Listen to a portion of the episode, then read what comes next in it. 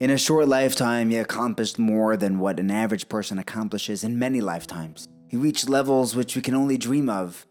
A prolific writer and a person who teaches us the way of life until today. This is the story of Rabbi Moshe Chaim Luzzatto, the Ramchal. The Ramchal was born Moshe Chaim Luzzatto in 1707 in Padua, the Republic of France, to Jacovita and Diamante Luzzatto. He had private teachers teaching him until he was bar mitzvah. Now, Shabtai Tzvi was in the mid 1600s, just for a little context. So he was born about 50, 60 years after that catastrophe. His two main rebbeim were Rav Yeshaya Basan and his father-in-law, Rabbi Yoman HaKoyen, the Talmid of Rav Moshe Zakuta. Now, in general, the Italians were very educated people. People flocked there, particularly for their medical university. Young Moshe Chaim himself knew many languages and went to university and got an education there. By the time he was 15 years old, he knew Shas, Poskim, and the Arizal. That's 15 volumes just in the Arizal. He wrote a play called Maise Shimshon at the age of 16. When he was 17, he wrote a sefer called Lashon Limudim on grammar and writing. At 20, he wrote his own Tehillim, as well as Migdalois and Chanukah Asaron. He wrote poems.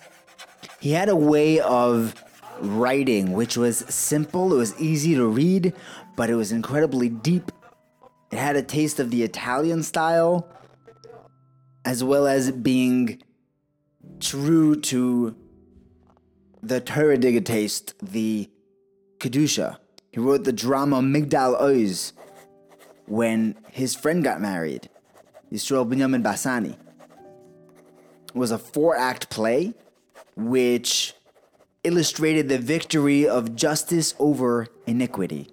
He left his Rebbe at 15 and he joined a group when he was 17 called Mevakshe Hashem. Over there, he learned Zohar, and the goal of this group was to learn Kabbalah and to serve Hashem l'shem shemayim, purely l'shem shemayim, to be masak in the Geula and bring the Shechina closer to the world.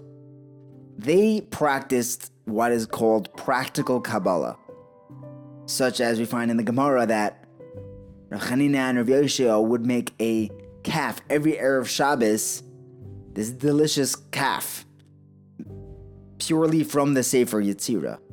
They also did all sorts of yichudim of Hashem's name, combinations of letters to make up different shemas of Hashem. When he was 20 years old, his life changed because he was introduced to a Magid. Now, a Magid is a Malach which learns with people down here. The Beis Yosef, Rabbi Yosef Karo, is famous for having one. He wrote a sefer called Magid Mesharim based off what he learned with that Malach. The Ramchal's Magid told him which Yichudim to say in order to be able to hear the Magid speaking.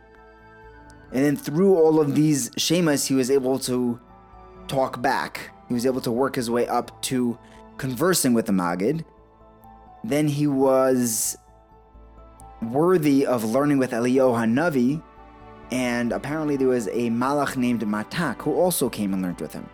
This is something that he mentioned in a letter to his Rebbe. When he would have these conversations with the Magid, he would collapse on a table and go into a trance as if he fell asleep. Then he would wake up and write fervorously, hundreds of pages. And then he would conk back out, head hit, hit the table, blacked out for a little while longer, and then he would j- jump up again and write furiously. Before he was 27, he wrote a Sefer on Keheles, a new Zohar, which was at least 800 pages long with tiny letters. Small print, 800 pages. He wrote another 500 pages on Chumash, just to have a basic idea of what the Ramchal left behind in the 39 years that he was alive. Here are some of the books that the Ramchal wrote. Okay, here's some of his farm. He wrote Maisa Shimshon, Lashon Limudim, the Migdal Oiz, the Zohar Keheles, Shivim Tikunim. This is connected the Tikkun Zohar. The Zohar Tinyana, that uh, no longer exists. We don't know where that is. The Klalois Ha'ilan, which was an overview of the Ariz basic Kabbalah. Maimar Hashem, Maimar Hamerkava, Maimar Shem Beis, where he talks about the 42 letter name of Hashem, Maimar Hadin, Maimar HaChachma, which talks about Rosh, Rosh Hashanah Yom Kippur and Pesach from uh, a Kabbalah perspective, Maimar HaGeula, Maimar HaNevua, Mishkane Elyon, which talks about the Kabbalah behind the Beis HaMikdash, and designs the third Beis Hamikdash, talks about the dimensions of what the, the next Beis Hamikdash is going to look like, the last final Beis Hamikdash. He wrote the Ein Yisrael, the Ein Yaakov, the Mechamas Hashem, which defends Kabbalah against those who frowned upon it. The Kines Hashem Tzvakos, which spoke about the final Geula and Mashiach. He wrote the Sefer Adir Bamarim, which was a parish on Idra Rabbah, which is a section of the Zohar. He wrote Igros Pischei Chachma Vadas, where he talks about the fundamentals of Emuna from a Kabbalistic perspective. Sefer Daniel, on Sefer Daniel.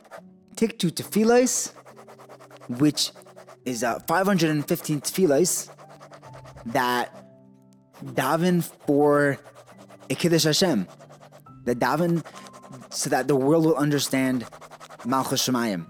He wrote Kitzer Kavanis, which is an overview of whatever recorded kavanas that we had. He wrote Maimer Havikuach. This is a a discussion between a Makubal versus a rationalist. He wrote Klach Pischei Chachma, which talks about the way the Ramchal thought about the symbolic nature of Kisvei Ari and the way Ramchal explains it. He wrote Arichas Klalos Ha'elon, talking about the Eitz Hadas. He wrote a sefer called Klalim, which is a bunch of short presentations on the main ideas of Kabbalah. He wrote Das Tvunas, which explains the duality of positive and negativity that exists in this world, and explains how this shows Hashem's Giloi and Nister from humanity, from this world and how there can be good and evil. Perish al Medrash Rabbah, which was more of a symbolic sefer than Kabbalistic. He wrote Derech Hashem, where he lays out the basic Jewish fundamental obligations in relation to Hashem. He wrote Maimer al Ha'agados, which he describes the Agadah sections of the Gemara as being a metaphor, not literal. He wrote Maimer Karim. It's like Derech Hashem, going through the, the basic fundamentals of Yiddishkeit. He wrote Derech Chachma. This is also a dialogue. It's a conversation between a young person and a Chacham, where the Chacham describes life going through Torah and culminating in the study of Kabbalah. He wrote the Kuach HaChachma VeHaChasid, which was the first draft of Mesilas Yesharim, which he changed into the Mesilas Yesharim that we know today, which is the one that he printed. Which uh, now it's a it's a step by step guide to growth. He wrote this uh, when he was 33 in the year 1740. There's the Sefer Had uh, a book on grammar. Sefer Ha Higayon, which teaches a person how to think and analyze. He wrote Maimer al Hadrasha, which encourages learning Kabbalah and Musar. He wrote Sefer Hamalitza, which teaches the art of writing accurately and how to express yourself. He wrote Derech Tevunas, which explains the way the Gemara thinks. He also wrote Layasharm Tehila.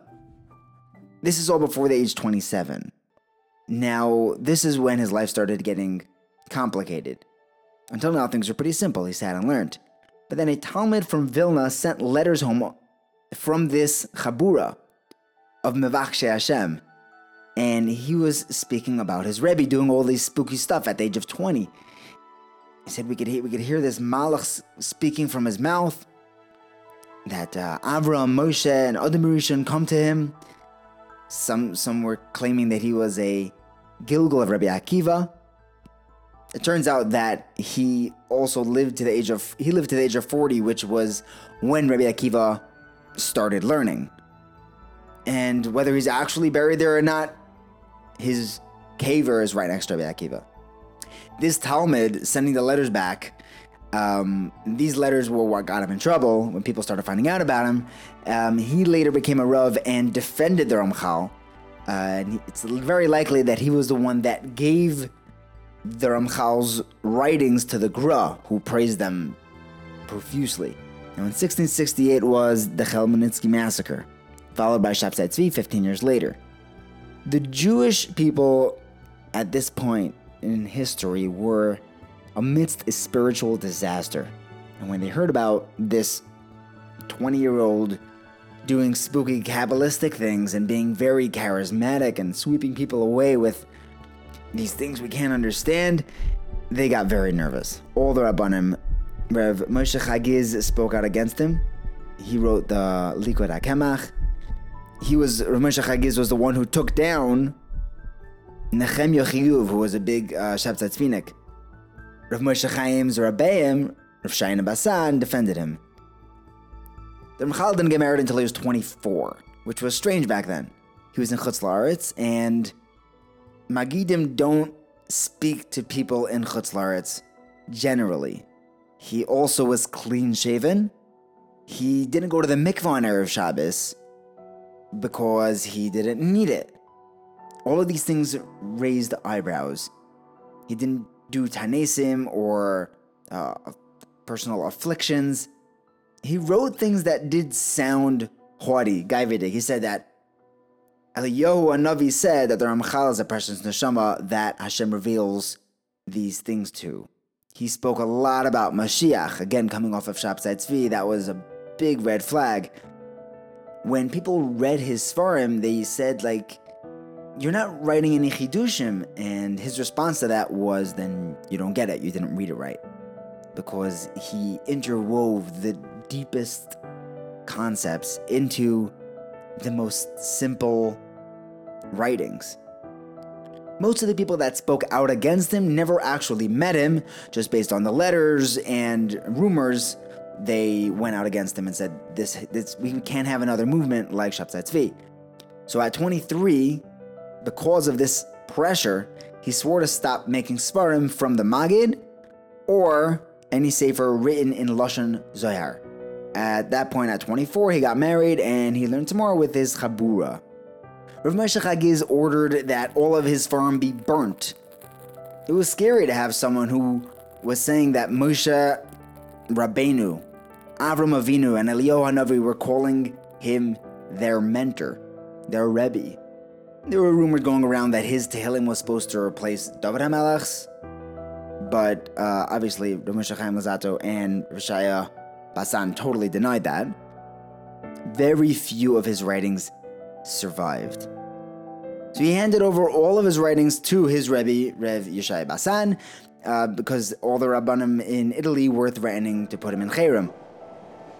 In 1735, Rav Moshe Chaim left Italy for Amsterdam because he felt that over there it was a little bit more of a liberal environment and he'd be able to learn Kabbalah there. As he was passing through Germany, he asked the local Rabbanim there to be able to protect him from the threats that he was running away from from the uh, Italian Rabbanim. They did not back him up in Germany, and they forced him to sign a document saying that everything that he learned from the Maggid, everything that he wrote down from the Maggid was false. Everyone was really scared about the pers- his persona and what it, they saw what something someone like him can do. So in Frankfurt, they took away his Svarim and they made him sign that document. They put his farm in Cherem in Italy, and they burnt half, they buried half, they gave it to his Rebbe. He spent 10 years in Amsterdam, and that's where he wrote Derech Hashem, and Mesilas Yesharim, two of the fundamental Musar and Ashkafas farm that we have today. In Amsterdam, he was accepted as a Gadol. Mesilas Yesharim was actually written twice, originally as a conversation between a Chacham and a Chassid. The Ramchal himself printed the one that we have today. The Vilna Gaon got a hold of a Mesilas after the Ramchal passed away and he said that not a single extra word is written in the first 13 chapters. And this is the Gra who was able to find 613 mitzvahs encoded in the single word Bereshis. After the 13 chapters, um, the Gra found that there was an extra word f- quoted from a Gemara, uh, but that turned out to be a misprint. There were more rumors that Rav Moshe Chaim's Rebbe, Rav Shai Basan um, was sending back some of his writings to be published uh, through secret channels, and everyone got into a, a, frenzy, and it was a major uproar. And there were some very intense letters written between Rav Moshe Chagiz and and uh, Yaakov Poppers and and Rav Yishai Basan, threatening to destroy their name if they don't hand over all of the Ramchal Svarim and bring them to Venice. So the Ramchal's Rebbe was forced to give over the Svarim and they were buried and looked at as Kfira. In Amsterdam, he wrote, but he didn't teach. He also wrote Das Tvunas in Amsterdam. That's a conversation between the Seichel and the Neshama. The Gra commented that if the Ramchal would have still been alive, he would have walked from Vilna to learn by Rav Moshe Chaim Luzzatto's feet. In Amsterdam, he also wrote poetry and drama. And even though they don't seem to be Svarim and uh, Sifra Kodesh, there are people who have read into it to be able to see these, these Kabbalistic undertones. There was a Chazan of the Sephardi Shul in Amsterdam, Avram Caceres, and he worked with Moshe Chaim to write music to his poems.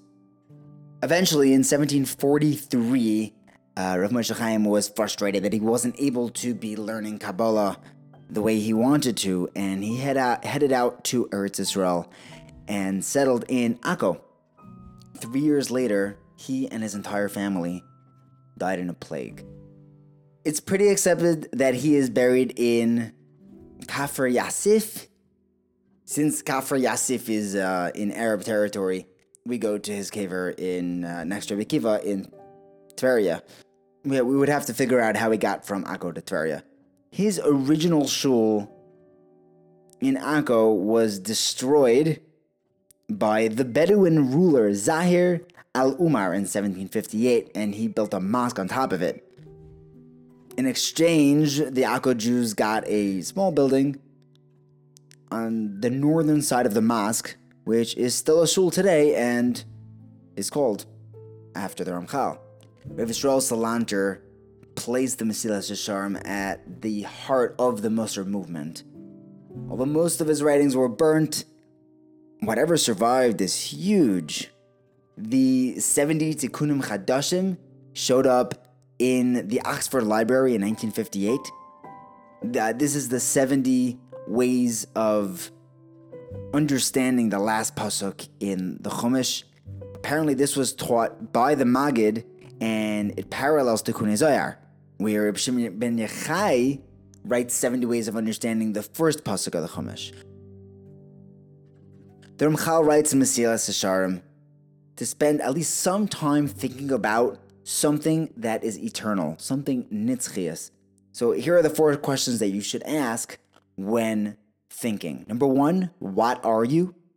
Number two, why are you on this world? Why are you here?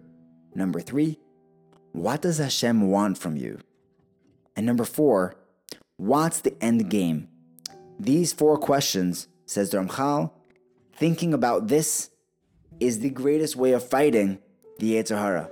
May we all be Zeicha to walk in his footsteps, to live by what he taught, and have the courage to do what we know is right. Thank you for listening.